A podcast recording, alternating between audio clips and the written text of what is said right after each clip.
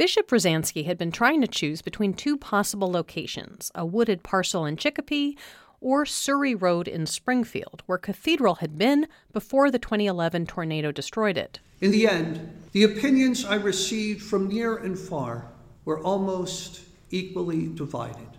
So I had no choice but to heed St. Paul's words from last Sunday to walk by faith. He says it came down to financials. The diocese already owns the Surrey Road site.